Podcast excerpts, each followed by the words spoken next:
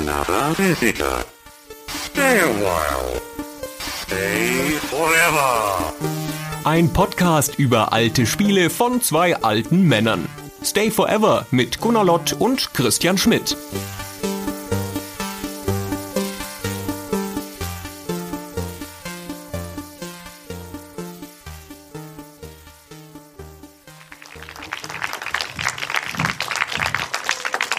Danke, danke. Vielen Dank. Die Forscher. Guten Abend, München. Hallo. Oh. Das müssen wir noch mal machen hier. Äh, Du sagst noch mal Guten Abend München und ich mache ein Foto. Ob ich das nochmal genauso hinbekomme? Ah, oder? Guten Abend, München.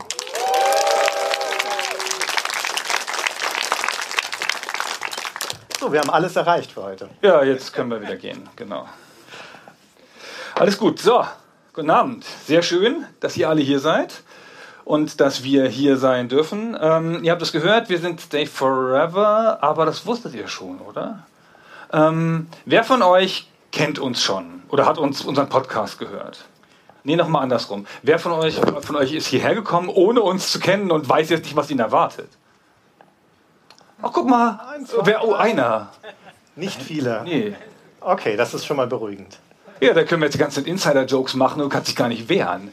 Das ist super. Und dann lachen immer alle und du so, ah, das war doch nicht witzig. Und alle, doch, wenn man es oft hört, wird es witzig. Na gut, sehr schön. So, wir sind ähm, Stay Forever, wir sind Retro Games Podcaster, ähm, wir sind ehemalige Spiele, Zeitschriften, Redakteure. Wir sind ehemalige Mitglieder der Spieleindustrie, wie man sich, wie man das in Deutschland so nennt. So Spielebranche ist es eigentlich. Branche mit SCH, Branche. Und diese ganzen Bausteine, ne, Zeitschriftenbranche, Podcast und so, das führt dazu, dass Leute denken, wir seien Spiele-Experten, vor allen Dingen in den Medien. So auf den, auf den Bauchbinden im Fernsehen, ne? Spiele-Experte. So. Wir sagen dann, nicken dann immer freundlich und so, ja, pff, Experte, super. Ne? Aber wenn man ganz ehrlich ist, ich meine, Spiele, wer ist denn schon Spiele-Experte? Ja, es gibt halt ein gigantisches popkulturelles Feld. Also wenn ich mich festnageln lassen müsste, dann würde ich sagen, ich bin Experte für Text-Adventures von 1982 bis 98. Aber auch da habe ich echt große Lücken. Ja, also wirklich große Lücken, durch die man eine Mütze werfen könnte, wie meine Oma immer sagte. Und ähm, aber das, weil wir halt Computerspiele-Experten sind, werden wir zuweilen gefragt, ähm, wie seht ihr denn so die Trends im Gaming, so die, die, die Zukunft im Gaming, wo geht es denn hin? Und darauf antworten wir immer so ganz eloquent, Christian. Ja, woher sollen wir das wissen? Ich meine, die Spieleindustrie ist notorisch dafür, dass sie sich immer täuscht in der, in der, in der Voraussage dessen, was demnächst gespielt werden wird. Zum Beispiel Ubisoft hat gerade noch gedacht, NFTs wären voll der Gag, ja, voll der Killer. Und jetzt sind wir schon im NFT-Winter, wie ich neulich gehört habe von einem, einem Kryptobüro. Und, ähm, die, und die Spielindustrie, die schwankt halt so zwischen, wir müssen mehr Souls-Likes machen, wir müssen mehr Roguelikes machen, wir müssen mehr überhaupt Likes machen, wir müssen irgendwas machen und alles immer so hin und her. Und deswegen machen wir sowas gar nicht. Wir sagen nichts über die Zukunft. Das können wir nicht. Wir trauen uns das nicht. Wir gehen in die Vergangenheit, unseren Safe Space und betrachten die Fragen der Zukunft aus der Vergangenheit heraus, wie die guten Retro-Podcaster, die wir sind, Christian. So machen wir das. Machen wir das. Wir fangen ganz weit vorne an. Ja, bevor wir so weit zurückgehen, möchte ich was Privates sagen. Das ist nämlich das erste Mal seit der Pandemie, seit mehr als drei Jahren, dass Gunnar und ich uns privat sehen. Also so richtig von Angesicht zu Angesicht. Wir lagen uns hinter der Bühne zehn Minuten lang in den Armen. Na gut, das war vielleicht zu privat. Okay, also in den 80ern, als wir aufgewachsen sind und wir sind Kinder der 80er, also nicht in den 80ern geboren, aber das war das Jahrzehnt, das uns sozialisiert hat, wäre das unvorstellbar gewesen, dass wir ohne uns zu sehen Woche für Woche einen Podcast machen können. Und ähm, die 80er sind ein Jahrzehnt, in denen die Computerspiele, also das Medium, über das wir sprechen in unserem Podcast, so langsam angefangen haben, Jugendliche wie uns zu beeinflussen. Und wir sind ebenso stark sozialisiert worden von Spielen wie vom Fernsehen oder von Hörspielen zum Beispiel. Regina Regenbogen. Kennt das noch jemand? Regina Regenbogen. Hab ich dir gesagt, kein Mensch. Hab das nur ich gehört. gesagt, wer- Regenbogen. Benjamin Blümchen nehmen sollen. Ja. Ach, naja. Frag mich, wenn. Naja, egal. Mm, Nun, ähm, diese Spiele, mit denen wir also aufgewachsen sind, die haben natürlich teilweise auch Vorhersagen über die Zukunft getroffen.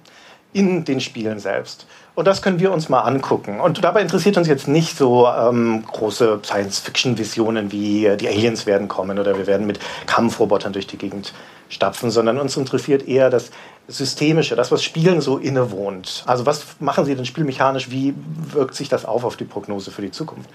Und ähm, ja, das systemischste Spiel, das beste Beispiel ist vermutlich, du weißt, was kommt. Civilization. Kommt ja immer an dieser Stelle. Ich mag es sehr gerne. Ähm, Civilization, für die, die es vielleicht nicht kennen, ist ein Spiel, in dem man eine Zivilisation von der Steinzeit in die nahe Zukunft bringt. Der Endpunkt dieser Entwicklung ist, mit einem Raumschiff nach Alpha Centauri zu fliegen. Und ähm, diese spielmechanisch ist diese Progression, die da stattfindet, wird ähm, dargestellt durch große technologische Meilensteine. Entdeckungen, die da gemacht werden. Hier, Gunnar, wie du immer so gerne sagst, eure weisen Männer haben die Literatur erfunden. Ah, da machst du dich mal lustig drüber. ich sag immer, ich mache mich lustig über die weisen Männer haben den Feminismus erfunden. Den Feminismus das kommt überhaupt nicht vor als Technologie, zumindest nicht im ersten Teil. Naja. Eure dummen Männer haben den Fidget Spinner erfunden. Hört man auch nie, ne? Das findet da nicht statt. Nun, auf jeden Fall kommen wir über diese technologischen Sprünge dann irgendwann dahin, dass das Raumschiff abhebt und nach Alpha Centauri fliegt. Da sind wir nicht. Das ist momentan kein Raumschiff unterwegs nach Alpha Centauri, nur ein Tesla, soweit ich weiß. Und dementsprechend ist also das ein spekulativer Endpunkt für diese Entwicklung. Und die interessante Frage ist, was glaubt denn das Spiel, was für eine Technologiestufe wir erreicht haben müssen, damit das möglich ist? Ja, was, muss denn, was ist denn der letzte große technologische Schritt, den die Menschheit machen muss, die große Entdeckung, damit wir das leisten können? Und in dem Spiel, im ersten Spiel von 1991, da ist das der Fusionsreaktor. Da habe ich mir mehr ja. Begeisterung erwartet an dieser Stelle. Die hintere Reihe verlässt gerade den. ich weiß, das ist nicht die wahnsinnig große Erkenntnis, aber das Spiel ist, wie gesagt, von 91. Das heißt, es ist 30 Jahre her. Und in diesen 30 Jahren wurde jetzt zwar noch kein Fusionsreaktor entwickelt, also kein betriebsfähiger, aber dafür weitere Civilization-Spiele. Und die stellen sich diese Frage auch immer wieder neu. Was kommt denn da als letztes, bevor das Raumschiff abhebt? Und bei Civilization 2, das fünf Jahre später erscheint, da ist diese letzte Technologie der Fusionsreaktor, verdammt nochmal. Ja, Double Down. Da haben wir uns festgelegt drauf, der muss es sein. Sid Meier, der Macher von dem Spiel, der hat, glaube ich, auch sein gesamtes Vermögen in Anteile von diesem ITER-Reaktor gesteckt, der da in Frankreich gebaut wird. Dann vergehen wieder fünf Jahre und das kommt Civilization 3. Da ist Sid Meier jetzt raus, dem gehört zwar die Firma, in dem der das, das Spiel entwickelt wird, aber das sind eher seine Leute, die das machen. Und Civilization 3, das gilt vielen als das beste Civilization. Falls ihr auch zu diesen Leuten gehören solltet, dann bedenkt bitte, da gibt es keinen Fusionsreaktor mehr in dem Spiel. Da stattdessen sagen sie weg mit diesen ganzen spekulativen Zukunftsdingen, wir machen was Realistisches. Äh, unsere letzte Technologie, die notwendig ist, ist das SDI-System, eine Militärtechnologie. Ja, also wir erinnern uns, unser guter Kumpel Ronald Reagan, der hat in den 80er Jahren gesagt, okay, der Russe hat die Atomraketen, aber wir haben zwei Killertechnologien, wir haben Satelliten und Laser. Satelliten und Laser. Lasersatelliten.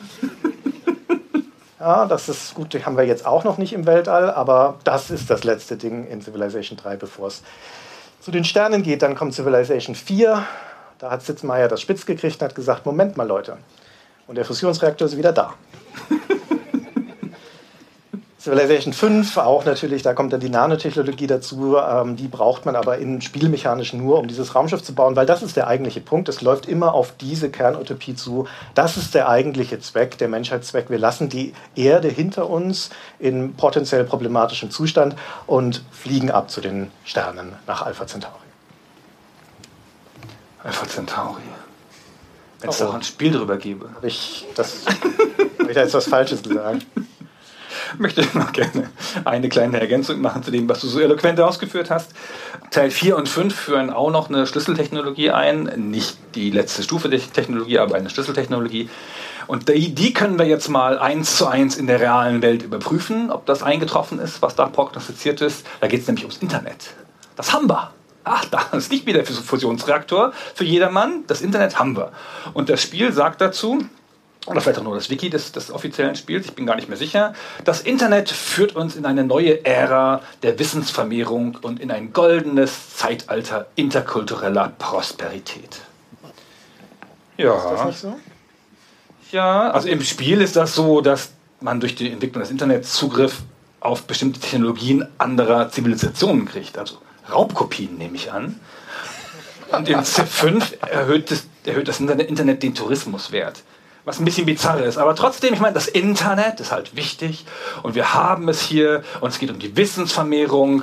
Und jetzt kann ja immer jeder ganz kurz für sich innehalten und überlegen, was hat er denn zuletzt aus dem Internet gelernt. Also ich zum Beispiel habe heute gelernt, Katzen haben 32 Muskeln in jedem Ohr und Kaninchen können nicht kotzen. Ich bin Katzenbesitzer, ich würde mir wünschen, es wäre andersrum.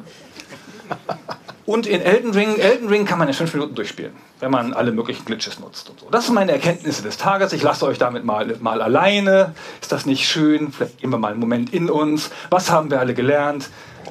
Naja, meine Verschwörungstheorien, Katzenvideos, das Internet ist for porn. Ähm, aber wir sprachen über Alpha Centauri. Also du hattest ja schönerweise... Eigentlich sprachen wir nicht über. auch wir sprachen über Alpha Centauri die ganze Zeit.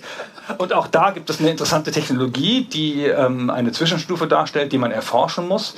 Da kann man nämlich das Humangenom äh, äh, äh, entschlüsseln. Und das ist ganz cool, weil 1999, als das Spiel rauskam, da war das ja noch nicht entschlüsselt. Und mittlerweile ist es ja real entschlüsselt. Ja? Das ist auch eine Sache, die wir äh, überprüfen können. Und ähm, da wurde, wurde, wurde versprochen in Alpha Centauri, wenn man das Humangenom entschlüsselt, dann gibt es keine Infektionskrankheiten mehr. Ja, das heißt, die ganze Bevölkerung in dem Spiel ist davor geschützt. Und wir können jetzt sagen, das ist nicht so ganz exakt eingetroffen, wie man uns das versprochen hat hier.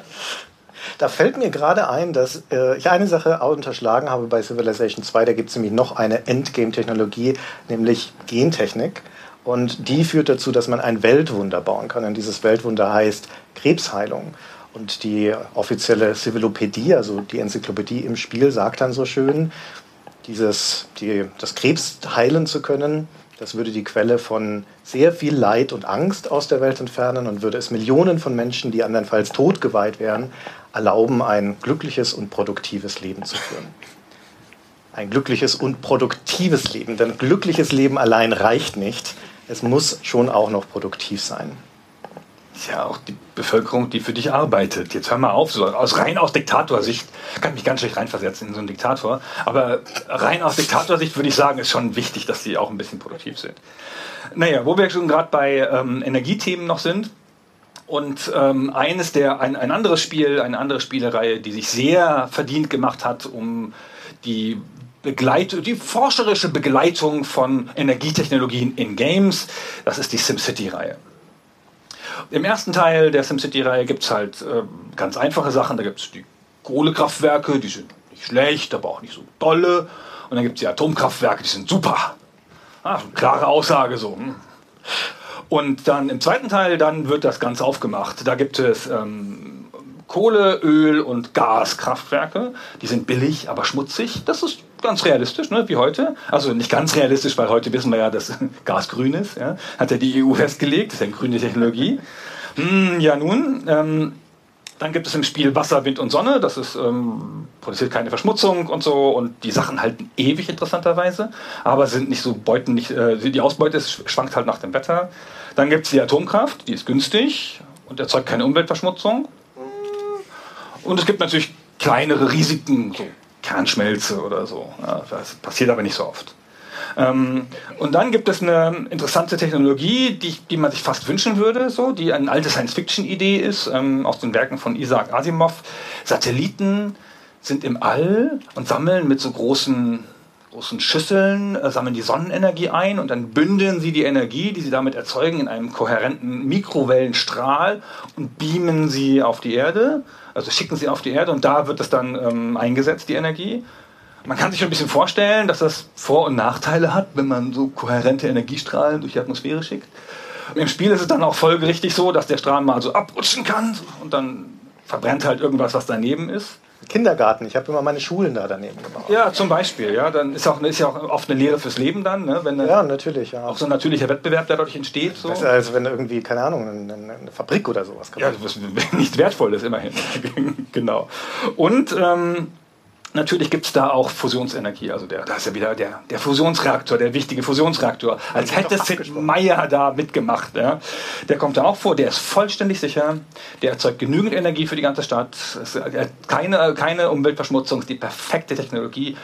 Nur, wie das offizielle Wiki sagt, naja, alle 50 Jahre explodiert halt so ein Reaktor. Ne? naja. Übrigens in SimCity 2000 gibt es eine interessante Spielmechanik, das heißt City Ordinances, also Stadtverordnungen. Man selbst ist ja der Bürgermeister von dieser Stadt und kann dann Verordnungen entlassen, also Rauchverbot zum Beispiel oder freiwillige Feuerwehr sponsern und sowas. Und eine von den drastischeren Verordnungen heißt nuklearfreie Zone. Das bedeutet also, das Wiki zu dem Spiel schildert das so, wenn man das ausruft, diese Verordnung, dann können keine Atomkraftwerke gebaut werden und alle existierenden Atomkraftwerke werden abgeschaltet. Umweltschützer lieben das. Energiekonzerne hassen diesen einen simplen Trick. Apropos Kernkraftwerke in SimCity 2000, Gunnar, weißt du, warum Energiekonzerne das lieben in SimCity 2000? Weißt du, was das kostet, ein Kernkraftwerk zu bauen in deiner Stadt? Ich gebe dir einen Tipp, das Spiel ist von 1993, da sind noch D-Mark. 50.000 Mark. 15.000 Mark für ein Kernkraftwerk. Es ist auch, gibt auch keine Inflation im Spiel. Ne? Also es ist egal, wann du das baust, im Jahr 2000, es ist immer 15.000 Mark. Und die- diesem City hat ja auch eine ganze Reihe von Spielen. Also auch da werden solche Sachen immer wieder neu verhandelt. Es gibt zum Beispiel ein SimCity, das heißt auch nur SimCity von 2013. Und da gibt es natürlich auch wieder Kernkraftwerke. Und auch die haben diesen kleinen Nachteil, wie du sagtest, dass dann ab und zu, aber nicht zu häufig mal eine Kernschmelze passiert. Aber du kannst das verhindern. Du kannst das, dieses Risiko eliminieren. Und weißt du wie? Indem du in deiner Stadt eine Universität baust. Denn dann wird dieses Kernkraftwerk von schlauen Leuten betrieben, anstatt von den dummen Leuten, den Homer Simpsons, die da vorher saßen. Und damit ist das eine sichere Technologie. Ich meine, die haben man alles gedacht, auch die Brennstäbe, die essen die vermutlich, deswegen sind sie ja so schlau. Wir können stark annehmen, dass die Autoren von The Simpsons das, das, das gespielt haben früher mal. Aber ich würde ganz gerne nochmal auf Civilization zurückkommen. Ach, Es ist einfach eine The Gift that keeps on giving, ne? der Brunnen, wo das Wasser nie ausgeht. Aber das hat auch noch eine andere interessante Spielmechanik, die auch relevant ist für unsere heutige Zeit. Denn schon das erste Spiel 1991 hat das Konzept der Umweltverschmutzung und daraus abgeleitet Erderwärmung.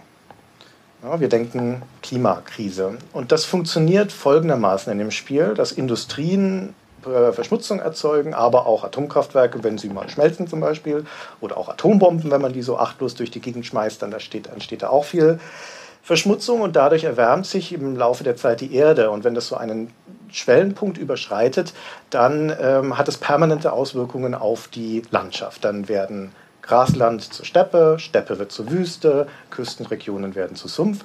Im zweiten Teil kann es sogar so weit führen, dass die Polkappen abschmelzen. Dann werden weite Küstenstreifen, Teile der Küste werden dann zu Sumpf. Das ist insofern problematisch, weil das meistens ja im Endgame passiert. Da ist man schon weit im Spiel. Muss man ja schon ja, Industrie und sowas haben. Und da gibt es dann schon Millionenstädte überall. Da ist die ganze Welt natürlich schon besiedelt. Und das Ganze wird gefüttert von den ganzen Agrarindustrien, die man da hat. Also die ganze Landwirtschaft. Nur auf Wüste und Steppe und Sumpf lässt sich das nicht mehr so gut machen. Die geben einfach nicht so viel her an Ertrag. Das heißt, die ganzen großen Städte, die man da hat, können auf einmal nicht mehr versorgt werden. Die Menschen sterben, deine Bevölkerung schrumpft. Und ähm, was machst du, Gunnar?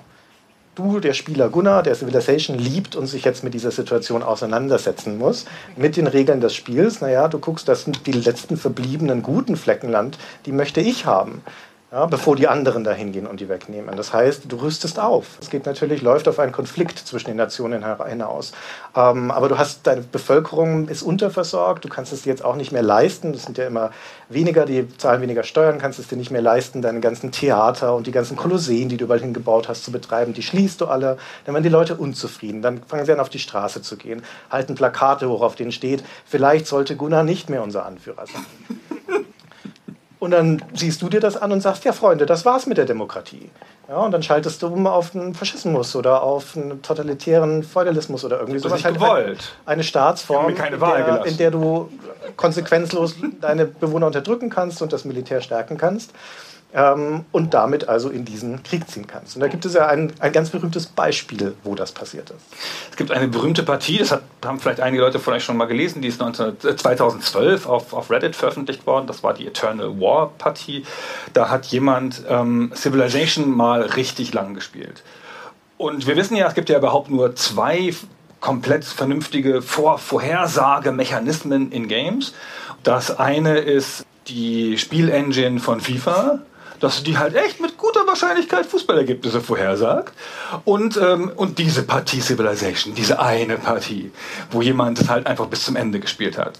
Da hat ein Spieler zehn Jahre lang Civilization 2 gespielt, ähm, einfach seine Partie so durchgespielt und ist halt im Jahr 3991 angekommen das ist all das passiert, was Christian erzählt hat. Ja, die Meere sind über die Ufer getreten, die haben Atomkriege gegeneinander geführt, alles ist verseucht, das Land ist meistens halt Sumpfland und so.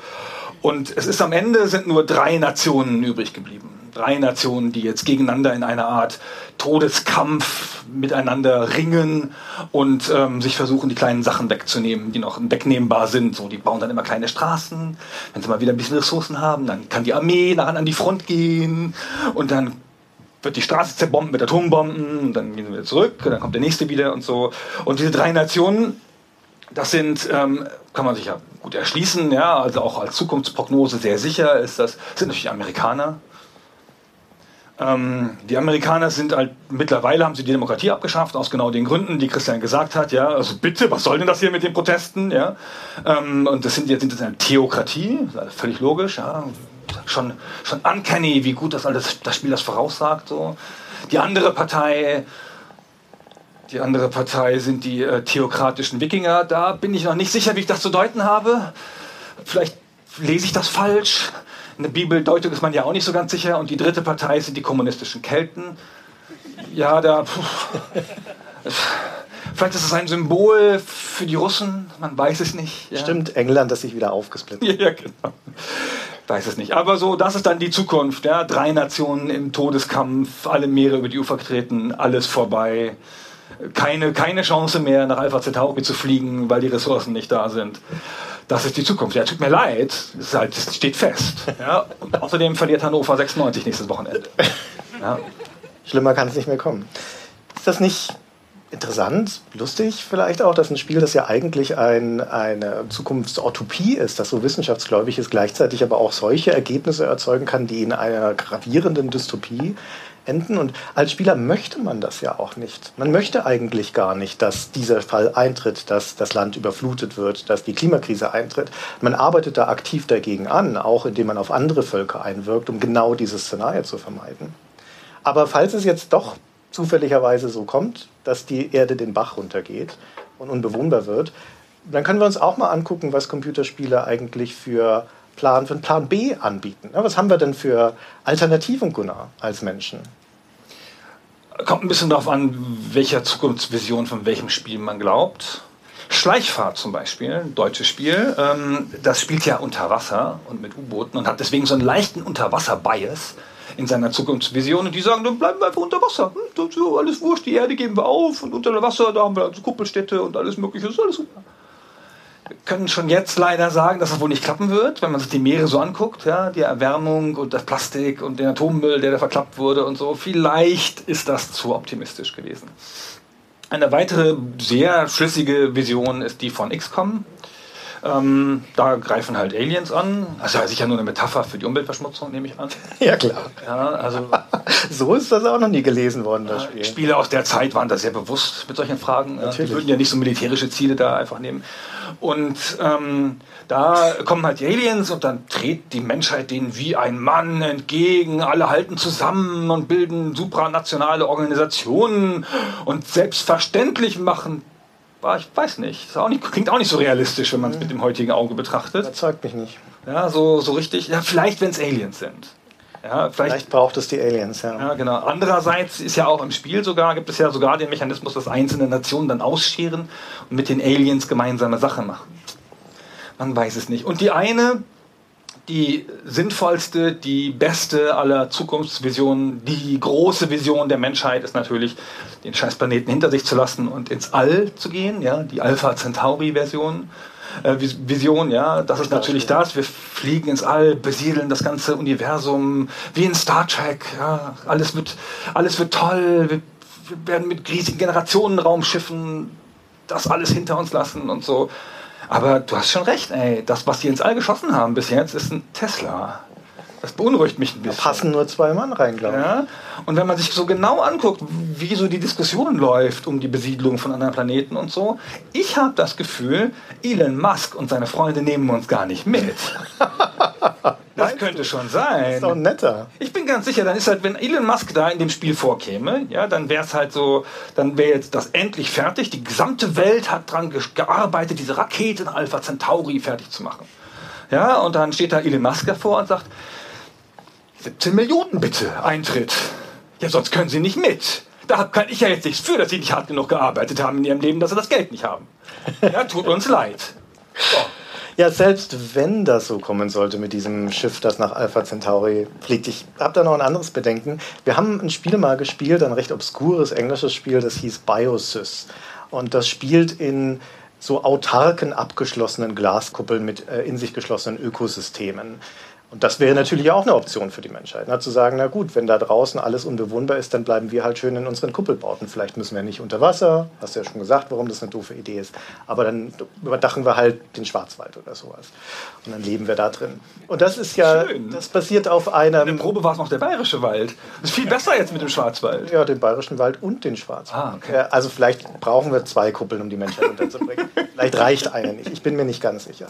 Aber das basiert auf einem realen Vorbild. Es gab sowas schon mal, nämlich das berühmte Biosphere, äh, Biosphere-Experiment in Arizona in den frühen 90ern. Da hat man genau sowas gebaut, so eine abgeschlossene Glaskuppel mit verschiedenen Ökosystemen drin und dann acht Leute reingeschickt auf eine Zwei-Jahres-Mission, um zu gucken, ob sie da überleben können.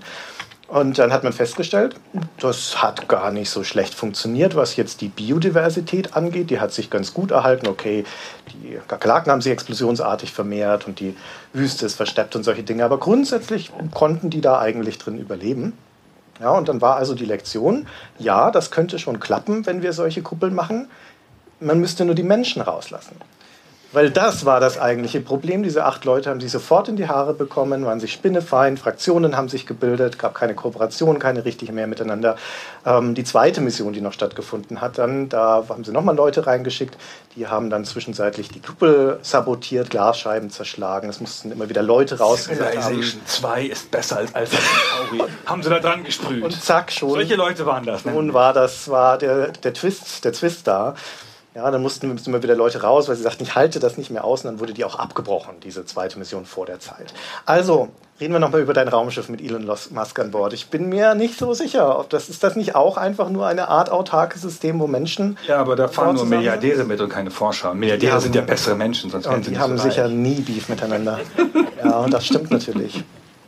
Die kaufen halt irgendwas. Ich möchte das Raumschiff kaufen. Nein, ich! Wer weiß. Naja, man könnte sich angesichts von diesen ganzen Visionen von der Zukunft, von diesen Dingen fragen, ob die Menschheit denn überhaupt eine Zukunft hat. Und auch hier nochmal, wenn wir auf die Spiele zurückgucken, die uns geprägt haben, die Spiele vor allem der 80er, aber auch der 90er, die fallen in eine Zeit, wo eine ganze Generation von jungen Leuten aufgewachsen ist mit einem Mindset, das man unter diesem Slogan subsumieren könnte, No Future.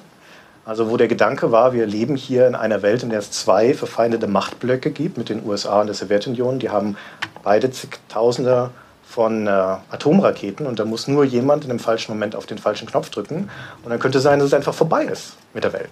Ja, wir haben die Möglichkeit, uns da auszulöschen. Und dieses, das führt dann auf der einen Seite zum, zum Hedonismus in den 80ern, aber auf der anderen Seite natürlich auch zu Kulturpessimismus und zu Zynismus. Und das äh, schlägt sich teilweise auch in Spielen nieder in dieser Ära. Und wir haben drei Beispiele für euch dabei. Zwei davon stammen von einer Firma namens Infocom, eine große Text-Adventure-Schmiede der 80er Jahre, die da bedeutende Werke gemacht haben, so um die 30 Stück. Da war viel Fantasy dabei, Sork Enchanter, da waren Krimis dabei, Abenteuerspiele, ein romantisches Abenteuer für Frauen war da mit dabei. Plundered Hearts, das müssten wir auch mal besprechen. Unbedingt. Und aber auch gleich zwei Spiele, die eben dieses, die quasi solche Zukunftssatiren sind, solche Zukunftsdystopien unter diesem No Future Label. Und die erste davon heißt A Mind Forever Voyaging, stammt von Steve Maretsky, ist 1985 erschienen. Und die spielt im Jahr 2031. und nimmt dieses Jahr als Absprungbasis, um eine Simulation über die Zukunft zu machen. Im Jahr 2031 gibt es eine KI mindestens mal, die Bewusstsein erlangt hat. Und diese Rolle dieser KI schlüpfen wir als Spieler. Und die Aufgabe dieser KI ist es, in eine Simulation einzutauchen, in der vorhergesagt wird, in zehn Jahresschritten, wie sich die Gesellschaft in den USNA entwickelt wird, die United States of North America, denn in dieser Zukunft haben sich Kanada, Mexiko und die USA zu einem Machtblock zusammengeschlossen. Wie realistisch. Das passiert, naja, schauen wir mal.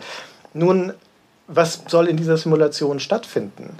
Es gibt in diesem Jahr 2031 einen charismatischen Senator in den USA. Richard Ryder heißt er, Initialen RR. Das ist natürlich eine, ein Analogum von unserem Freund Ronald Reagan, der 1985 in seine zweite Amtszeit gegangen ist. Also das war da gerade ganz, ganz frisch und ganz live. Und dieser Senator in dem Spiel, der hat einen Plan.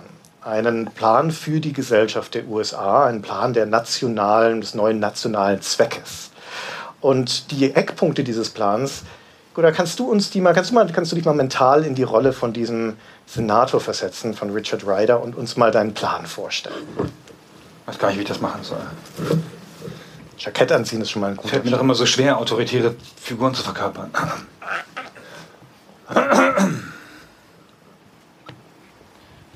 Wir werden zuerst die Steuern senken.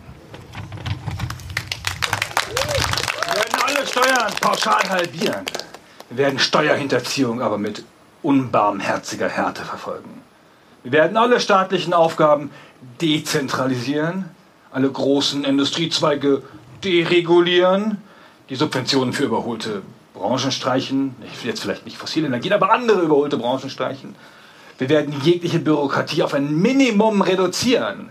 Zum Beispiel diese Bürokratie, die, wo man Autos anmelden muss oder, oder Waffen anmelden muss. Das brauchen wir alles nicht.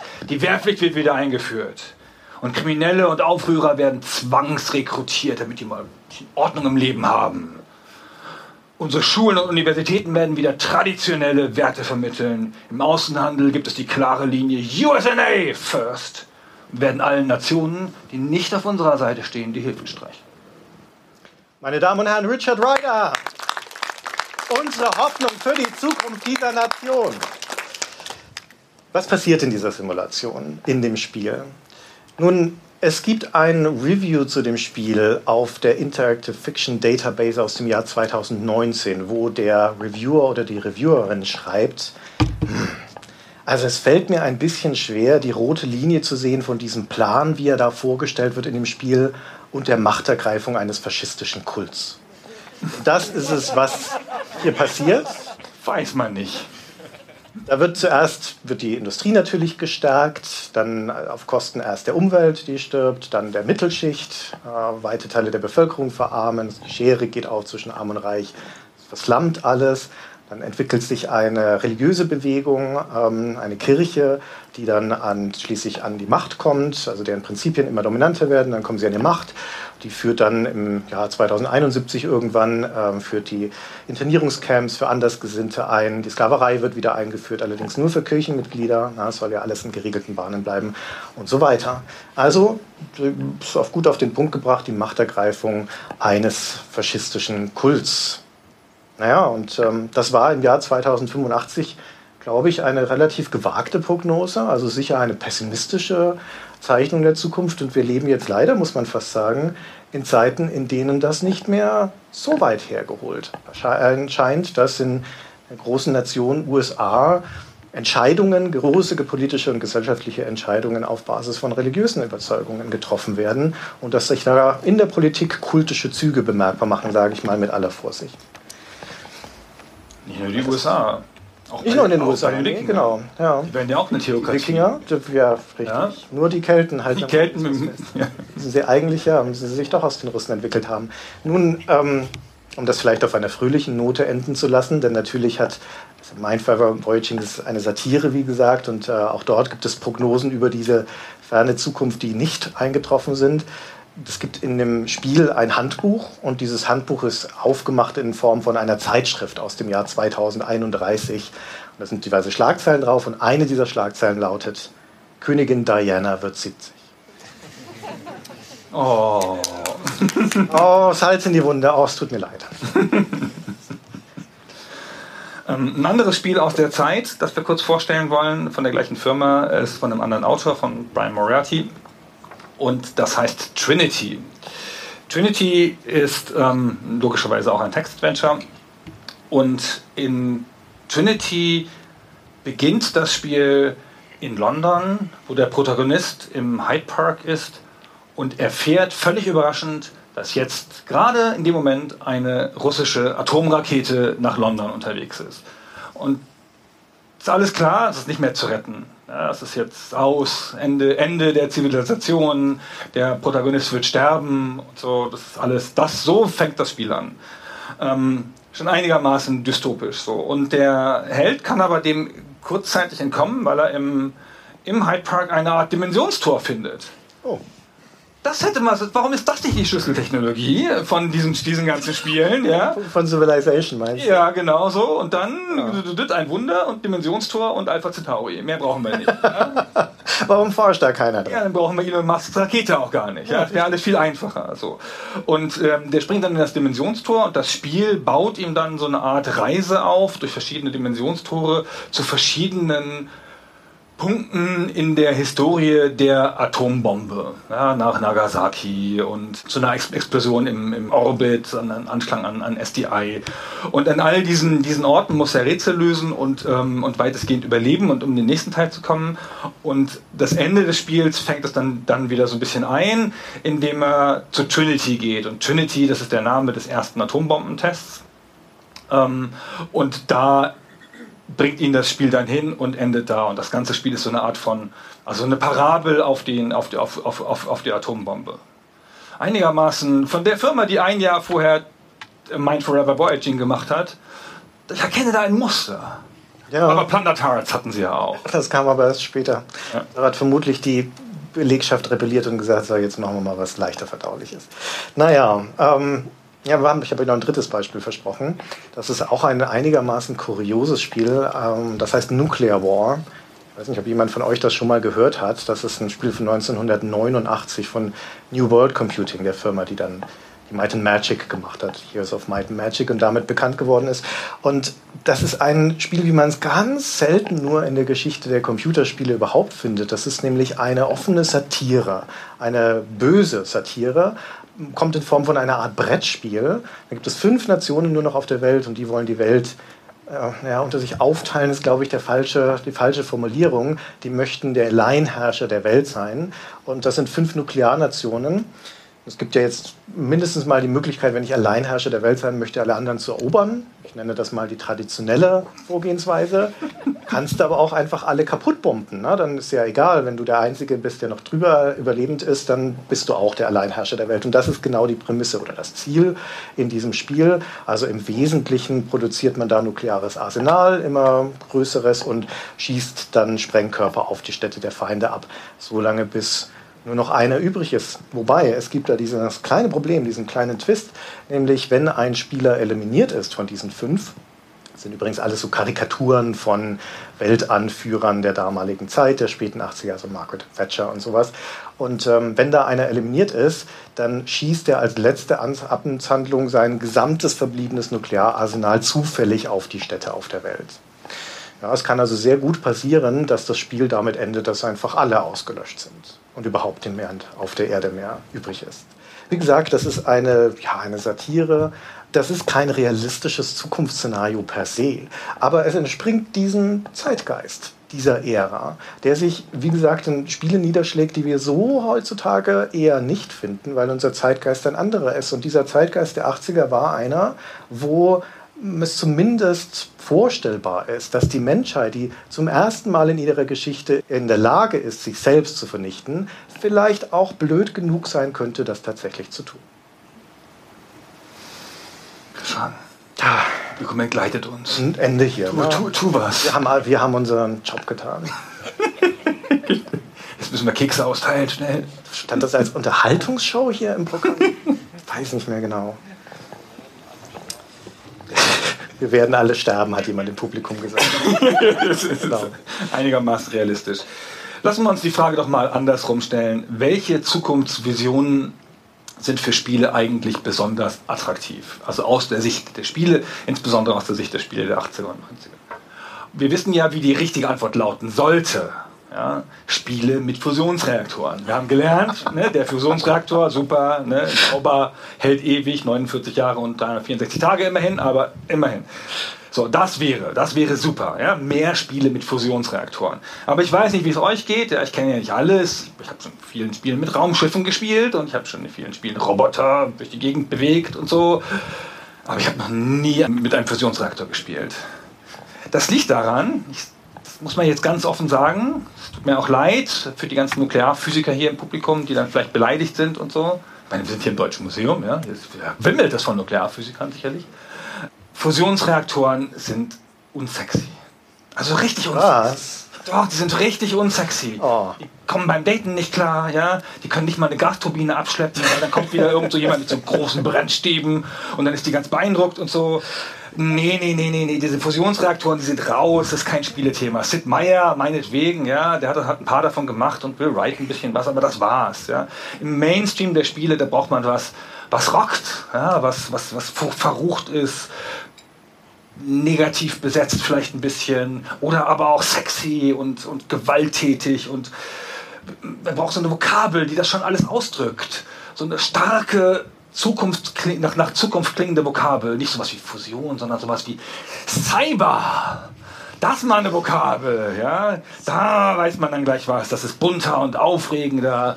Und dann prompt verlieben sich die Spiele in die Cyberpunk-Bewegung. Und es gibt eine ganze Reihe Spiele mit dem Thema Cyber oder zumindest Cyber im Namen. Und dann machen wir jetzt mal einen kleinen Test. ähm, ein kleines Spiel. Wir nennen euch die Namen von sechs Spielen. Alle mit Cyber drin. Und ihr ratet, was das für ein Genre ist. Ja? Cyberpunk 277, nein, machen, machen wir nicht, das wisst ihr schon. Aber machen wir was, was, was mit Mittelschweres. Cyber Race ist ein ja, na, der Hammer. Hier, das Münchner Publikum, der hätten wir gar nicht, hätten wir gar nicht gebraucht. Also. In Berlin müssen wir immer so anfangen, ne? müssen wir das dreimal fragen. Ja, aber hier konnten wir, konnten, hätten wir es überspringen können. Na gut, dann was Richtiges. Na gut, dann äh, drehen wir einen, einen Knopf, den Knopf etwas weiter hoch. Das nächste Spiel lautet Cyberball. Was ist das für eine Art Spiel? Was für ein Genre? Pinball. Sportspiel, Pinball habe ich gehört. Sportspiel ist völlig falsch, Pinball ist richtig. Es ist ein Flipperspiel.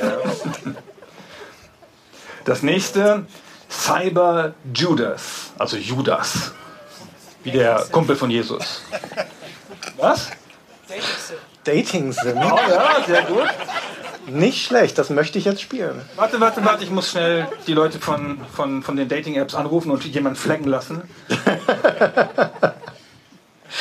Na, Cyber Judas? Hm, hm, hm. Zu schwer, hm? Wenn wir Berlin, Berlin fragen sollen. Bitte? Ein Beichtspiel. Hier, wir werden lauter gute Ideen gerade ja. gefunden. Beichten morgen das Studio auf. ja, genau. Magst du es auflösen? Ja, Cyber Judas ist eine Politiksimulation. Was? Ja, man hätte sich ja fast denken können. Ne? Keine Fragen mehr. Nein, wir haben natürlich noch ein weiteres und zwar Cyber World. Was könnte das für ein Spiel sein? Aufbau. Aufbauspiel, habe ich gehört. Strategiespiel. Hm. Nee, keiner. Keiner so recht. Es ist ein Werbespiel der Hook Coburg aus den 90er Jahren. Cyber Experience, aber mit großem X in der Mitte. Ah, auf Anhieb, ist ein Softporno. Kennst du das? Sehr gut. Aber, genau, wer war so setzen möchte, kann sich ja zu dem setzen, dem, dem, dem Dating-Helden da. Hatten wir, glaube ich, schon mal in einer unserer alten Folgen. Vielleicht ist es ein passionierter Hörer. Das kann Und sein. das letzte, das wir noch hatten, wäre Cyber Doll. Also Kyberpuppe, würde man, glaube ich, sagen im Deutschen. Kybernetikpuppe. Kybernetikpuppe. Was ist das für ein Spiel? Cyber Doll. Jetzt traut sich keiner, ne? Na klar, ich möchte in die Köpfe reingucken können mit dieser Nanotechnologie oder was man da so hat in Zukunft. Nun, es ist ein, also nicht was ihr denkt, es ist ein Rollenspiel. Ein ganz, ganz braves Rollenspiel. Einer der zentralen Begriffe dieser Zeit ist ja auch Cyberspace. Und der Cyberspace ist, ich weiß gar nicht, ob das jeder weiß, dass es in dieser Zeit, in, in Zeit des Cyberpunks immer dieser Raum, in dem das Computern stattfindet. So, da geht man dann irgendwie rein, das ist so eine Art begehbares Internet. Ähm, so eine Art Metaversum sagt man da heute zu, wenn man Geld haben will und Krypto verkaufen will. Aber ähm, damals hat man halt noch Cyber gesagt. Und ähm, also Cyberspace. Und das hat sich jedes Spiel ja wieder anders vorgestellt. Ja? Jeder Film auch, jedes Spiel besonders. Und wir haben zum Beispiel das Spiel Bloodnet gespielt vor einiger Zeit, haben vielleicht ein paar Leute uns zugehört dabei, wie wir das gemacht haben. Da besteht der Cyberspace aus bizarren geometrischen Formen, in denen sich so Metallfiguren so um die Achse drehen. Mach das mal vor. Hammer. So war Original Cyberspace. Wo ist dieser Cyberspace? Warum ja. haben wir ihn noch nicht? Ja, genau. Da würden wir hingehen. Ja. ja. In System Shock ist der Cyberspace so eine Art ähm, leerer Raum aus Gitternetzen mit einem Disco-Leuchtboden, ja, damit ein bisschen was los ist. Und so Clowns-Gesichtern, die da rumfliegen und die man abschießen kann. Auch gut getroffen. Ja. Im Spiel Ripper ähm, ist der 1996 ist der Cyberspace so eine fraktale Bergwelt.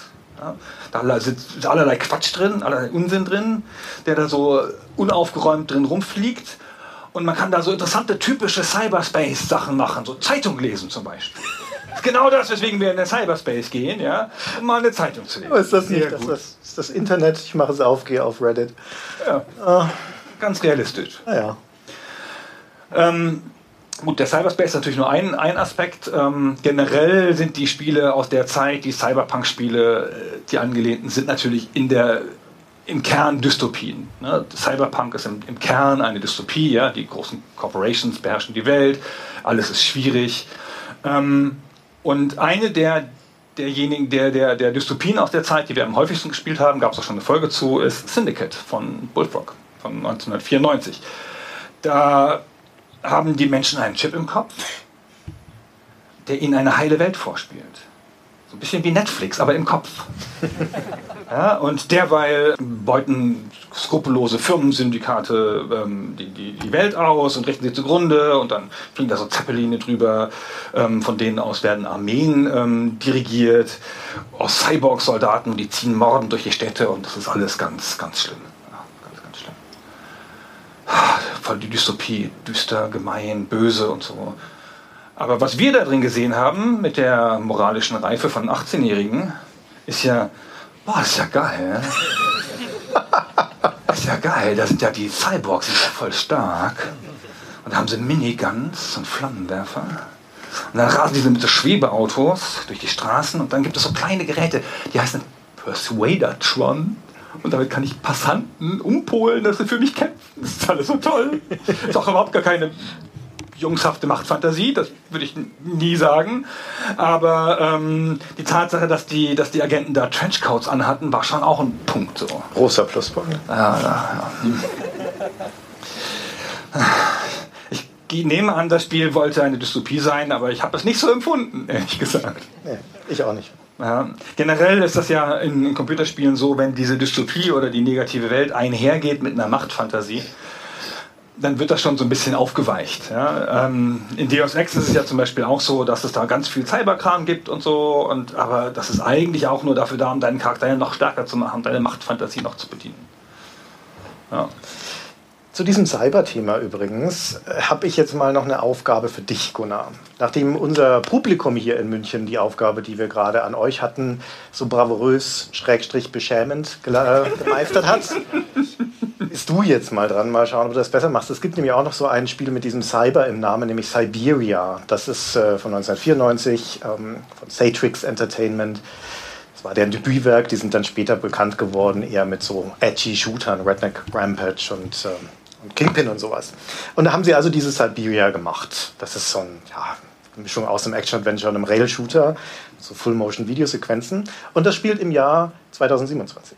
Ja, also fünf Jahre von jetzt. Und das trifft auch ein paar Annahmen darüber, wie diese Zukunft aussehen wird, was da passieren wird.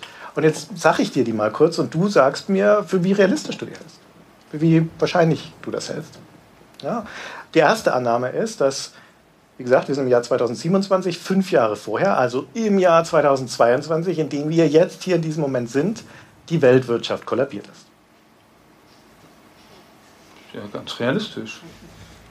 Man sieht so Anzeichen davon, Das macht mir ein bisschen Angst. weil wir ne? keine Fusionsreaktoren haben. Pass auf, was noch so passieren wird in Siberia. Also wenn du das schon sagst, das steht schon mal auf einem gesicherten Fundament, naja, dann geht es jetzt weiter.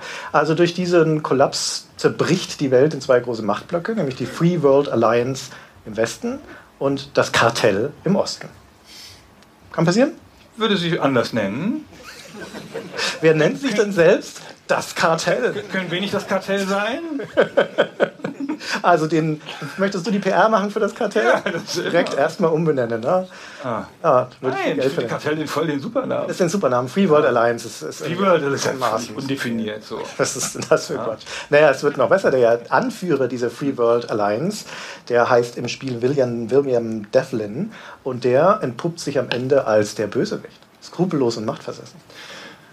Also das ist ja jetzt völlig unrealistisch. Das würde ja nie, einer der Führer der westlichen Welt würde sich ja nie entpuppen als Wir verlassen hier das Terrain, das Faktische, ne, und gehen in, in wirklich völlig reine Utopie. Ja, genau. Das Lustige ist, der sieht, ich, schade, dass wir jetzt kein Bild hier haben, aber ihr müsst euch das mal googeln hinterher. Wenn ihr den anguckt, diesen William Devlin, der sieht aus, wie Elon Musk aussehen würde, wenn er lange blonde Haare hätte.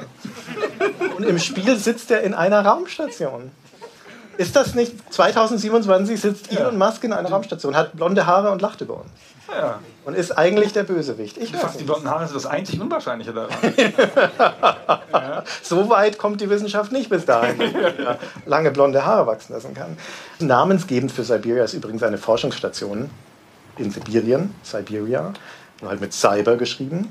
Und dort wurde ein Virus entwickelt, der außer Kontrolle geraten ist und droht, alle Leute anzustecken. Wird es mir ein bisschen unheimlich. Können wir was anderes machen? Spätspiel, zu spät. Wie soll uns das noch schocken? Ne? Das hatten wir doch schon.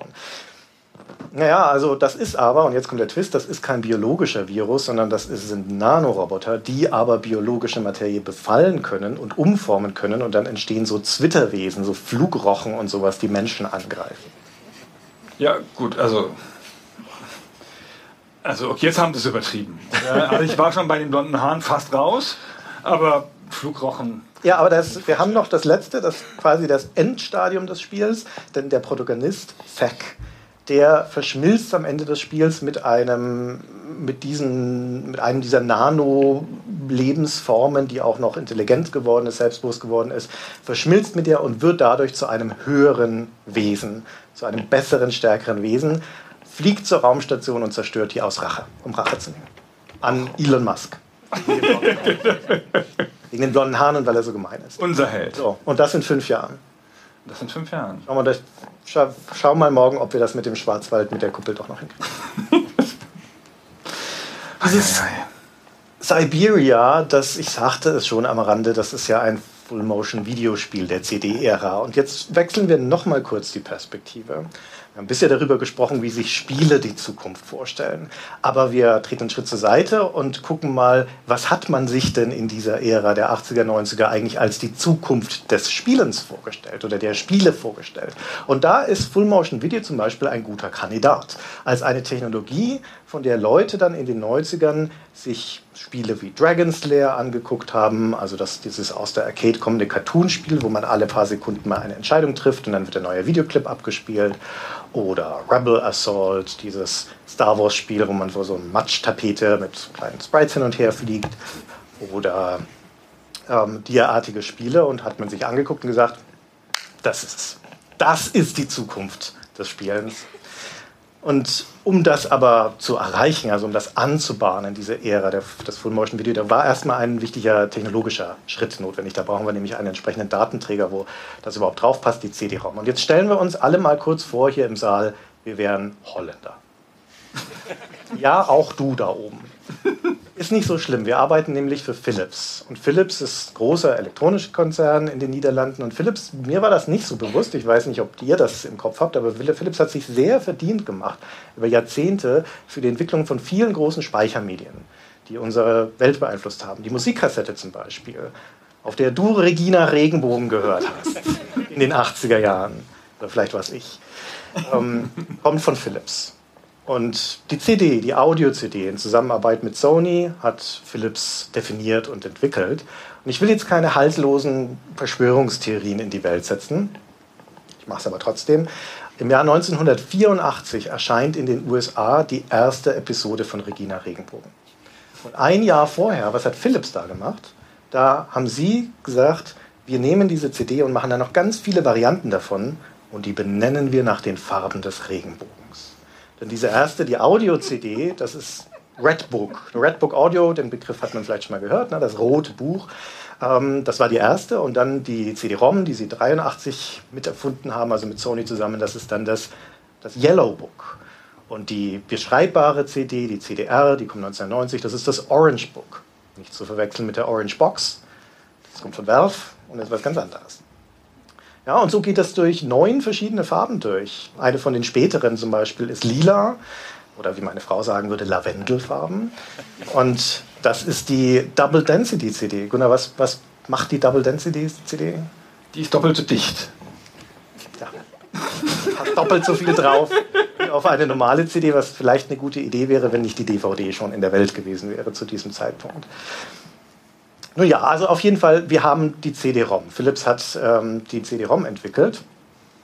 Und ähm, damit kommt dann also auch dieser Gedanke in die Welt, wir könnten da ja also auch was, wir können damit Spiele damit machen. Ne? Bevor sich die CD-ROM im Mainstream durchsetzt, vergehen zehn Jahre. 83 wurde das definiert und erst so ab 92, 93 kommt es dann tatsächlich so in den Mainstream-Markt, vor allem bei Computerspielen. Und das hat vielleicht auch damit zu tun, dass man sich in den 80er Jahren diese CD-ROM angeguckt hat und gesagt, das ist ja scheiße viel Platz drauf. Was sollen wir denn da drauf tun? 650 Megabyte, das sind ja zehn Festplatten. Und am Anfang waren es dann auch hauptsächlich Ton, ne, Sprachausgabe, CD-Audio, vielleicht ein paar hochauflösende Bilder.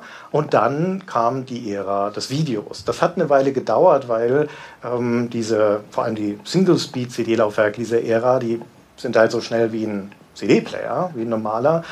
Ja, und das ist zu langsam, um Spiele, um Filme abzuspielen. Da muss erstmal Komprimierungstechnologie her, da muss das MPEG-Format erstmal definiert werden. Da sind wir dann schon in den 90ern. Ja, aber dann schauen sich also Leute das an und sagen sich, jetzt ist die Ära gekommen von Full-Motion-Video.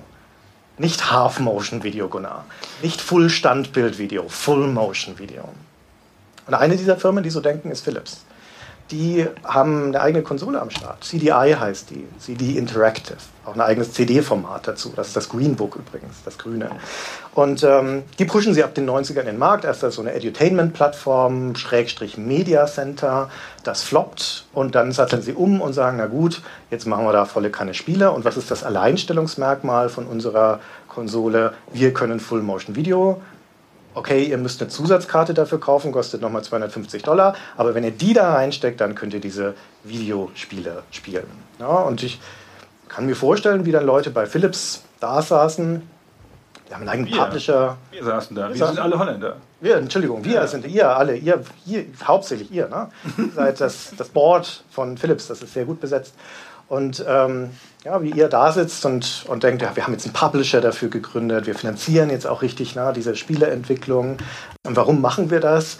Uns ist schon klar, Film ist ein lineares Medium und Spiele zeichnen sich jetzt eher durch Interaktivität aus. Aber jetzt sind wir doch mal ehrlich, das liegt doch daran, dass die so scheiße aussahen bisher. Ja, wenn dieser Pixelbrei da auf dem Bildschirm läuft, dann muss man ja den Nutzer in Geiselhaft nehmen über Interaktivität, damit er nicht wegrennt. Das brauchen wir jetzt nicht mehr. Wir haben jetzt Video hier. Wir nennen das auch gar nicht mehr Spiel.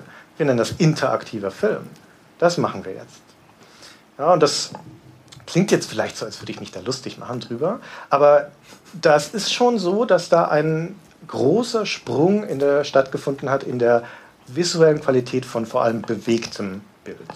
Wir haben nicht vor nicht allzu langer Zeit haben wir mal ein Spiel erwähnt von 1989, ein Star Trek Spiel, der Transinium Challenge von äh, der nächsten Generation.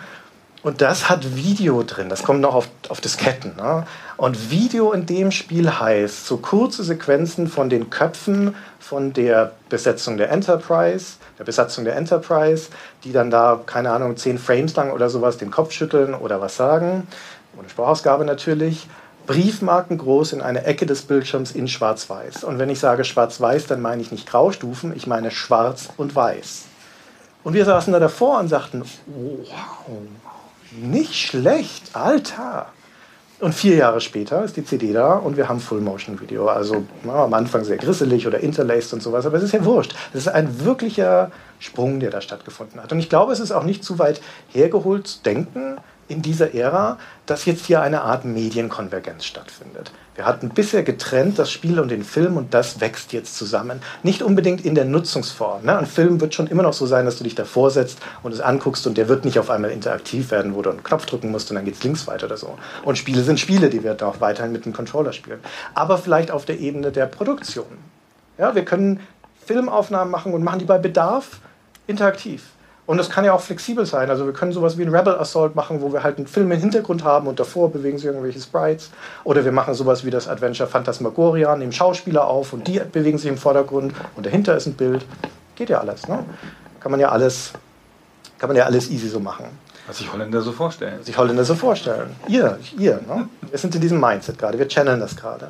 Und wir dürfen auch nicht vergessen, dass das die Ära des Multimedia-Booms war, wo auf einmal alles Multimedia sein sollte, wo das Internet sich noch nicht in dem Maße durchgesetzt hat und vor allem noch nicht schnell genug war, um Filme oder große Datenmengen zu uns zu bringen. Und die CD-ROM war auf einmal da.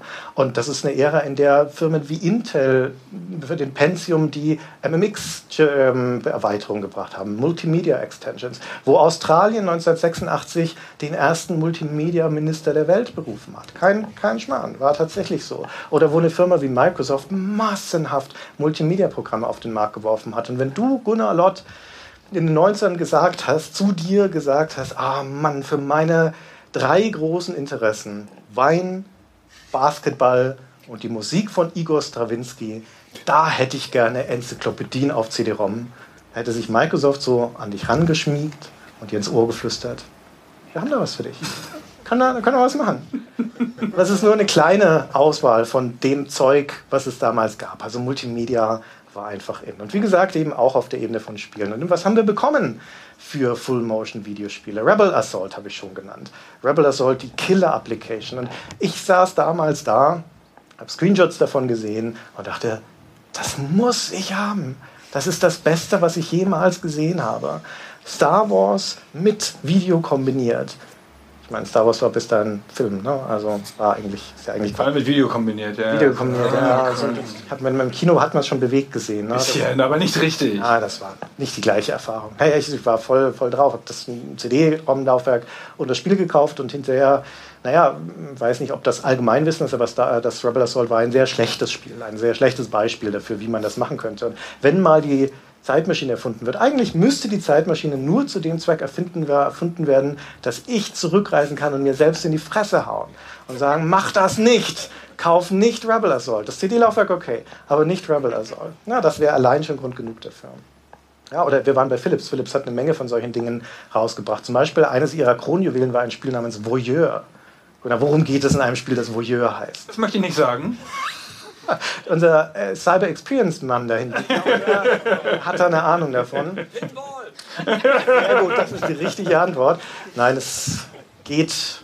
Möchtest du sagen? Nee, möchte ich nicht sagen. Sag du das ruhig. Ah, Wir haben es auf Band. So eine Art Thriller, wo man durch Kameras in einem Anwesen dann beobachtet, was da vor sich geht. Und was geht da vor sich? In Holland? Sex. Das ist in den USA. Ja, also es gibt auch nackte Haut und sowas. Es ist ja ein erwachsenes Medium. Wir reden hier nicht über Spiele, wir reden über interaktiven Film. Oder wusstest du, wo wir schon bei dem Thema sind? Eines der frühen CD-ROM-Spiele ist The Seventh Guest. So eine Horror-Puzzle-Spiel. Ja, das kenne ich. Tolles Spiel. Wusstest du, dass es da eine Art Pornoklon davon gibt? Nein, äh, nein ehrlich nicht. Ein Spiel namens Ghostly Desires heißt das. Das stammt nicht von denselben Entwicklern, aber da geht man in ein altes Herrenhaus, das von sieben Geistern bespukt wird, sieben Geisterinnen, glaube ich, sagt man korrekterweise, die dort zum Leben gekommen sind, ohne dass ihre sexuellen Wünsche erfüllt wurden. Und du als, kann das? Du als Spieler gehst da rein ja, und machst eine Aufgabe für machst das, opferst dich, ja, machst das klar. Hat das Spiel Hast du das Interface vor Augen? Äh, nein. Hat das auch so eine, ich habe nicht auf das Interface geachtet. So eine, so eine Skeletthand wie, in, wie in. Nee, ah. ich glaube nicht. Aber es hätte ganz gut gepasst, glaube ich, in das Spiel.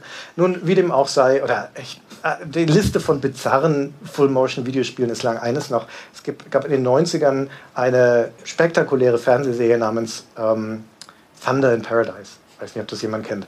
Hulk Hogan im Muscle-Shirt am Strand in Florida und mit dem Speedboat unterwegs und sowas. Ein Riesenquatsch. Aber natürlich nicht dumm genug, um dann nicht eine Full-Motion-Video-Variante davon zu machen. Ja, wo leicht bekleidete Leute am Strand rumhupfen und dazwischen gibt es dann so Rail-Shooter-Passagen, wo man mit der Maus Leute totklickt. Also es ist bizarr. Und wir haben also, na, wir haben Philips euch die CD-ROM zu verdanken und gleichzeitig auch aber einen ganzen Fundus an Spielen, die belegen, warum das vielleicht doch nicht die Zukunft war mit diesem Full-Motion-Video. Und um das der Vollständigkeit halber noch zu sagen, warum war es denn eigentlich nicht die Zukunft? Na, es ist ja doch durchaus naheliegend, aber der wichtige Punkt wurde eigentlich schon genannt. Ein Film ist halt einfach nicht so leicht interaktiv zu machen. Es ist halt ein lineares Medium. Aber es gibt auch noch eine technische Komponente, denn das Dekomprimieren von Film, von gut aufgelöstem, vom hochwertigen Film, ist ganz schön ähm, Prozessorzeit aufwendig. Also nicht umsonst hat die erste PlayStation zum Beispiel einen eigenen Chip drin, der nichts anderes macht, als Video zu dekodieren. Eigenen Chip. PCs haben sowas nicht, da muss es die CPU machen. Und das heißt, ein Spiel, das viel auf Video setzt, hat weniger Ressourcen für andere Dinge. Und als die Rechner so leistungsfähig dann waren in der zweiten Hälfte der 90er, dass sie das problemlos oder leichter hinbekommen hatten, da waren sie dann auch leistungsfähig genug, um 3D-Grafik angemessen darzustellen. Und 3D-Grafik ist natürlich wieder viel leichter interaktiv zu machen als Film. Also da war das eine sehr kurze Ära, in der das mal als der Heilsbringer galt. Ja, das haben viele Leute ernsthaft geglaubt. Ja, ja, ja, ja ich auch. Ich fand das auch toll. Also wie gesagt, Rebel Assault oder Phantasmagoria habe ich, äh, fand ich, fand ich toll. Was auch Leute ernsthaft geglaubt haben, ist, dass sich so bestimmte Hardware durchsetzen würde. Es vergeht ja kein Jahr in den 90ern ohne Hardware-Innovation. Und jede von denen ist immer die Zukunft des Spielens. Ja, zum Beispiel haben wir hier dieses, äh, auch andersrum, guck, dieses 3D Vision System, wo steht, damit transformiert man seinen PC in eine holographische 3D-Erfahrung. Das steht da? Ja. Das wird ja sicher, sicher hat das stimmen. Hat das funktioniert? Ja, das wird sicher stimmen. Das stimmt, wenn das da steht. Ich bin nicht das anzuzweifeln. Ich oh. mich das nicht trauen jetzt. Wie sehen wir das nicht überall? Ich verstehe es auch nicht so. Hm. Was macht die Civilization-Packung da drin? Ich weiß auch nicht. Das ist meine. das ist auch falsch. Moment, ich hab's gleich. Wow. Ich, ich weiß ehrlich nicht mehr, was das ist. Ist das eine das ist ein Scanner vom Aldi. Ah, ja, ja, genau. Aus Versehen, aus Versehen eingepackt. ja, vorhin einkaufen. Genau. Ah, hier war, was ich eigentlich zeigen wollte. Ähm, Moment, ich muss kurz zur Seite nehmen. Was ist das, Gunnar? Das ist ganz toll. Das ist, meine Damen und Herren, die Zukunft des Gamings. Ja klar. Moment. Uh, ja, toll. In der Probe habe ich gesagt, ich schaffe es ganz schnell. Die Zukunft des Gamings ist ganz schön schwer aus der Packung zu kriegen. Das war. So, das ist das NIA. Das ist der Neural Impulse Actuator. ähm, auf der Rückseite steht Play games using biosignals. Hone your reflexes. Space Age, te äh, Space Age Technology. Space Ace Technology. Space Ace Technology ist noch viel besser. Noch viel cooler als Space ja? Age. Kein Wunder, dass ich im Marketing arbeite. also die besten Ideen. Ähm, und hier steht der grandiose Satz drin, ähm, Moment, ähm, passe deine Verhaltens, die Verhaltensmuster deines Charakters an in den Personal Profiles, also in den Einstellungen und lass, gib dich deinem Killerinstinkt hin. Die Zukunft des Gamings, meine Die Damen. Zukunft, ja, das war die Zukunft ja. des Gamings. Aber was ist das denn jetzt mit dem Killerinstinkt und so? Was ist es jetzt, Gunnar? Ja, das ist erstmal ist das eine Box. Ah. Frage. Bitte. Kiste aus dem Fundus des Deutschen Museums oder von Die Frage aus dem Publikum war, ist das eine Kiste aus dem Fundus des Deutschen Museums oder aus meiner Sammlung? Und die Antwort lautet weder noch. Genau, wo kommt sie her? Die ist aus der Sammlung von unserem Hardware-Spezialisten von Henna Thompson. Genau. Ja, wir haben ja jetzt auch Hardware-Folgen. Ja, eine Hardware-Abteilung haben wir jetzt. Also Ein Werbeblock. genau. Und ähm, also erstmal ist es so eine Box hier, ne, so mit so einem Fusionsfraktor drin. Ähm, Ach, dann ist es dieses Ding. Sexy. Ist gut, ne? Steht dir gut. Also, das sieht aus, als ob du direkt nach Woodstock aufbrechen möchtest. Echt jetzt? Ich ja. habe ein bisschen gedacht, das ist mehr so der Elon Musk-Look. Ähm, Fehlen die blonden Haare. na, ja, das ist das Problem. So, und ähm, was das macht, ist, es kann zwei Sachen messen, nämlich meine Gehirnwellen. Hier mit, die liegen ja quasi direkt auf meinem Gehirn. Tut sich ein bisschen schwer, das Gerät. Ich krieg gar nichts. Blöd, Mann. Ist mir nie gelungen, damit zu kontrollieren. Nie, nie Das Gerät muss kaputt sein. Ähm, und ich kann die, die Gesichtsmuskeln, die Bewegung der Gesichtsmuskeln aufnehmen. Also wenn man dann intensiv so macht, dann, dann kann es das registrieren. Und was das wollte ist, ähm, das kam so 2008 raus, ähm, wurde dann auch in den deutschen Redaktionen rumgezeigt, also sind die dann in die, zu GameStar gefahren und zu PC Games Hardware und so. Und die wollten, dass man damit Unreal Tournament 3 steuert. Wow. Ah, lustig. ähm, und was das messen kann, es kann Alpha- und, und Beta-Wellen messen. Das, äh, ist das so, dass nur Alpha-Persönlichkeiten Alpha-Wellen haben und Beta? Ja, die Beta-Wellen sind nicht so männlich wie die Alpha-Wellen. Genau, das- genau das meinst du ja. Meinte ich ja. Genau so ist das in der Ja. Hirnforschung. Da wird auch häufig gemessen, was ob meine Alpha-Persönlichkeit ist. Richtig. Dachte ich mir doch. meine Nerven. Gut, dass wir hier sind heute. Ähm, und ähm, also es misst Gehirnwellen. In dem Wesentlichen misst es so eine Art Konzentrationszustand. Das kann es auch. Das ist, also es kommt aus der, Me- aus der Medizinforschung, das Gerät. Und ähm, wenn man in der Lage ist, in der Hektik eines Ego-Shooters plötzlich einen totalen Konzentrationszustand herzustellen und wieder zu lassen, kann man damit Sachen umschalten. Das geht. Theoretisch. Es hat niemand von den Leuten, die das ausprobiert haben, in den deutschen Reaktionen so richtig geschafft. Aber das heißt ja nichts, wie wir wissen. Das kann ja auch an anderen Sachen gelegen haben. Alles Gamma-Persönlichkeit. haben wir vielleicht die falschen Leute gefragt zum Testen. Ne? Genau. Und ähm, also aber auch mit Kalibrierung und langer Übung und so hat das alles nie funktioniert. Das ist vielleicht doch eine zu komplexe Technologie für so ein kleines Gerät. Aber ähm, was durchaus funktioniert hat, ist diese die Muskeln. Ähm, also diese, diese Muskelkontraktionen zu messen. So. Und das konnte dann ganz gut, wenn man zubeißt, das messen und wenn man da mit den Augenbrauen, ich kann das gar nicht so gut, mit den Augenbrauen so, so, so zuckt. Man konnte sich zum Beispiel also auf, an, bei Unreal den Waffenwechsel auf die Augenbrauen legen. nein, einmal zu viel. Nicht anstrengend. Nee, es hat sich nicht so durchgesetzt, weil also nach etwa zwei Minuten Spielen waren die Augenbrauen erschöpft. Das war ein seltener Zustand, in dem man nicht oft gerät. Und dann hat man das wieder gelassen meistens und dann doch wieder auf die normale Art umgeschaltet. Sehr schön. Sehr schön. Also das war nicht die Zukunft des Spiels. Auch nicht. Nee. Motion Video nicht und das Neural Interface auch nicht. Christian, was ist es denn alles? Ja, ich weiß nicht, ob wir dem heute auf die Spur kommen werden. Wir haben schon gemerkt, wir beide sind nicht gut im Vorhersagen von Zukunft. Und die Spiele der 80er und 90er waren auch nicht besonders gut im Vorhersagen von Zukunft und die Hardwarehersteller offensichtlich auch nicht. Deswegen bleibt uns jetzt eigentlich nur noch eine, ein Ausweg, eine Möglichkeit, nämlich uns an eine Instanz zu wenden, von der wir wissen, dass sie perfekt dafür geeignet ist, die Zukunft vorherzusagen. Und das seid ihr, das Publikum hier heute im Saal in München. Meinst du der Dating-Typ und der Flipper-Typ? Die Weisheit der Masse, da gehört Ja, auch das dazu. Ne? Das Ja, okay. Je heterogener, desto besser. Ja, und deswegen äh, wollen wir heute euch befragen, unser Orakel, was denn die Zukunft bringt. Und wir haben ein paar Thesen über die nähere Zukunft für euch dabei und möchten gerne wissen, ob ihr glaubt, dass das, ob das eintrifft oder nicht, wie wahrscheinlich es ist, dass, dass das eintrifft. Und das machen wir, fol- machen wir folgendermaßen. Wir haben hier einen ähm, Nano-Applausometer hier. Das könnt ihr nicht sehen, weil es Nano. Ist aber auch ein Fusionsreaktor drin, wie hier in dem NIO, NIA Dingens. Und das misst euren Applaus. Das heißt, wir stellen euch so eine These vor und wenn ihr glaubt, dass das wahrscheinlich ist, dass das eintrifft, dann applaudiert ihr.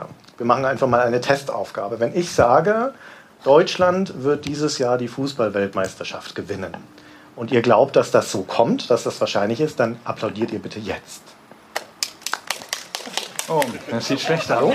Ist das, ist das Nanometer kaputt? ja, ich glaube, wir müssen das nochmal neu kalibrieren. Okay. Noch mal im im Wettbüro anrufen, Sekunde. Na gut, dann schauen wir mal, wie es mit den anderen Thesen aussieht. Dann mal los. Die nächste Ausgabe eines Battlefield-Spiels wird super. Es ist kaputt.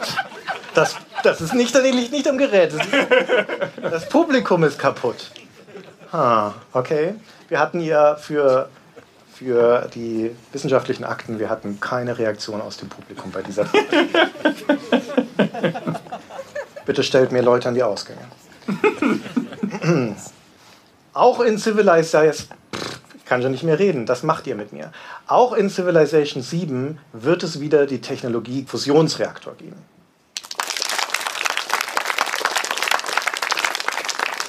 Freundlicher Applaus für den Fusionsreaktor. Wenn wir nur eines erreicht haben heute Abend, dann ist es Lobbyarbeit für die. Sehr gut. Blizzard macht tatsächlich in den nächsten fünf Jahren nochmal ein Echtzeitstrategiespiel. Das ist der Wunsch, der Vater des Gedankens hier Ich vorne. glaube auch, aber es ist, ein, es ist unser Orak- Orakel. Ne? Also das wird dann so kommen. Mit Ja, mit der. vierprozentigen Wahrscheinlichkeit, die wir eben gemessen haben. In den nächsten drei Jahren wird ein Spiel beliebter sein als Fortnite.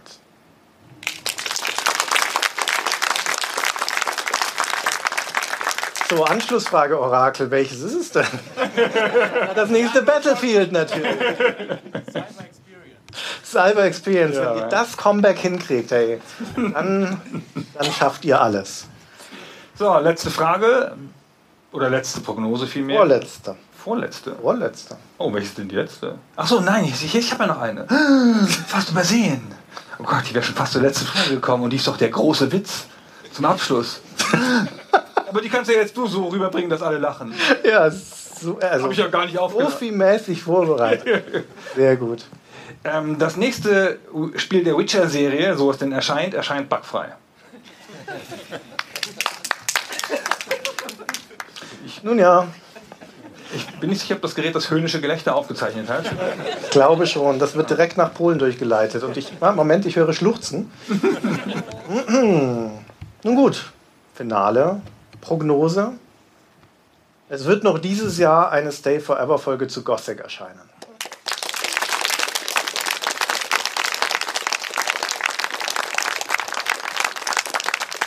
Wir haben das völlig, völlig falsch eingeschätzt, das Orakel. Ich bin mir nicht so sicher, ob diese Prognosen eintreffen. Dann habe ich noch eine Bonus, ich habe eine Kalibrierungs Kalibrierungsfrage, um nochmal zu gucken. Gunnar wird das nächste Quiz gewinnen. Nein. Gut, das Publikum ist kaputt. Es tut mir leid. Wir können leider nichts drauf geben. Christian, jetzt, wir müssen gleich, wir müssen, selber schuld, weil wir Holländer eingeladen haben. so ganz genau. passiert. Wir müssen gleich weg und Battlefield-Aktien kaufen. Nun gut, das war's. Herzlichen Dank für eure Aufmerksamkeit. Das war alles, was wir an Prognosen über die Zukunft haben.